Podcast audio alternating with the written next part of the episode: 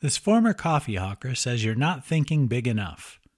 When Michelle Gass was running Starbucks, she helped the company move into 33 countries. Back when she first joined the coffee based firm, she was asked to get behind a new drink. Starbucks had just launched the Frappuccino, and Gass was ordered to come up with a growth strategy that would make the drink popular. What began as just a side item now earns Starbucks more than $2 billion annually.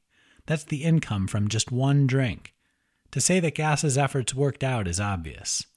She had long ago come up with a belief about how to approach achievement. It can help with personal and career goals.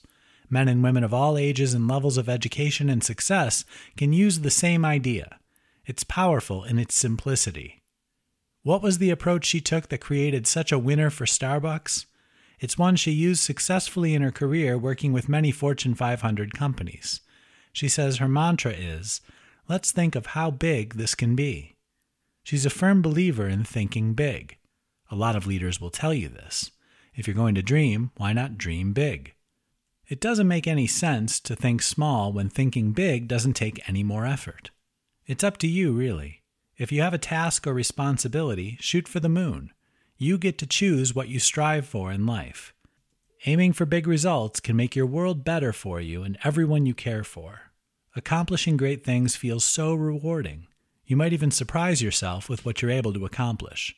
So start seeing the world as incredibly abundant. Don't think of slacking or just enough to get by. Think much bigger and envision big change rather than small, insignificant change. Imagine big things in your life. What you consciously tell your subconscious ends up as action. Your subconscious drives your actions, and your actions are what create the reality in your life. Gass knows this. When Starbucks purchased Seattle's best coffee, she employed her Think Bigger mantra. In just a single year, she took Seattle's best from 3,000 distribution points to over 50,000. That's what happens when you think big. If you want big things in your life, you've got to think big. Dare to think bigger than you could possibly imagine. Even if you come up short, you will have achieved so much.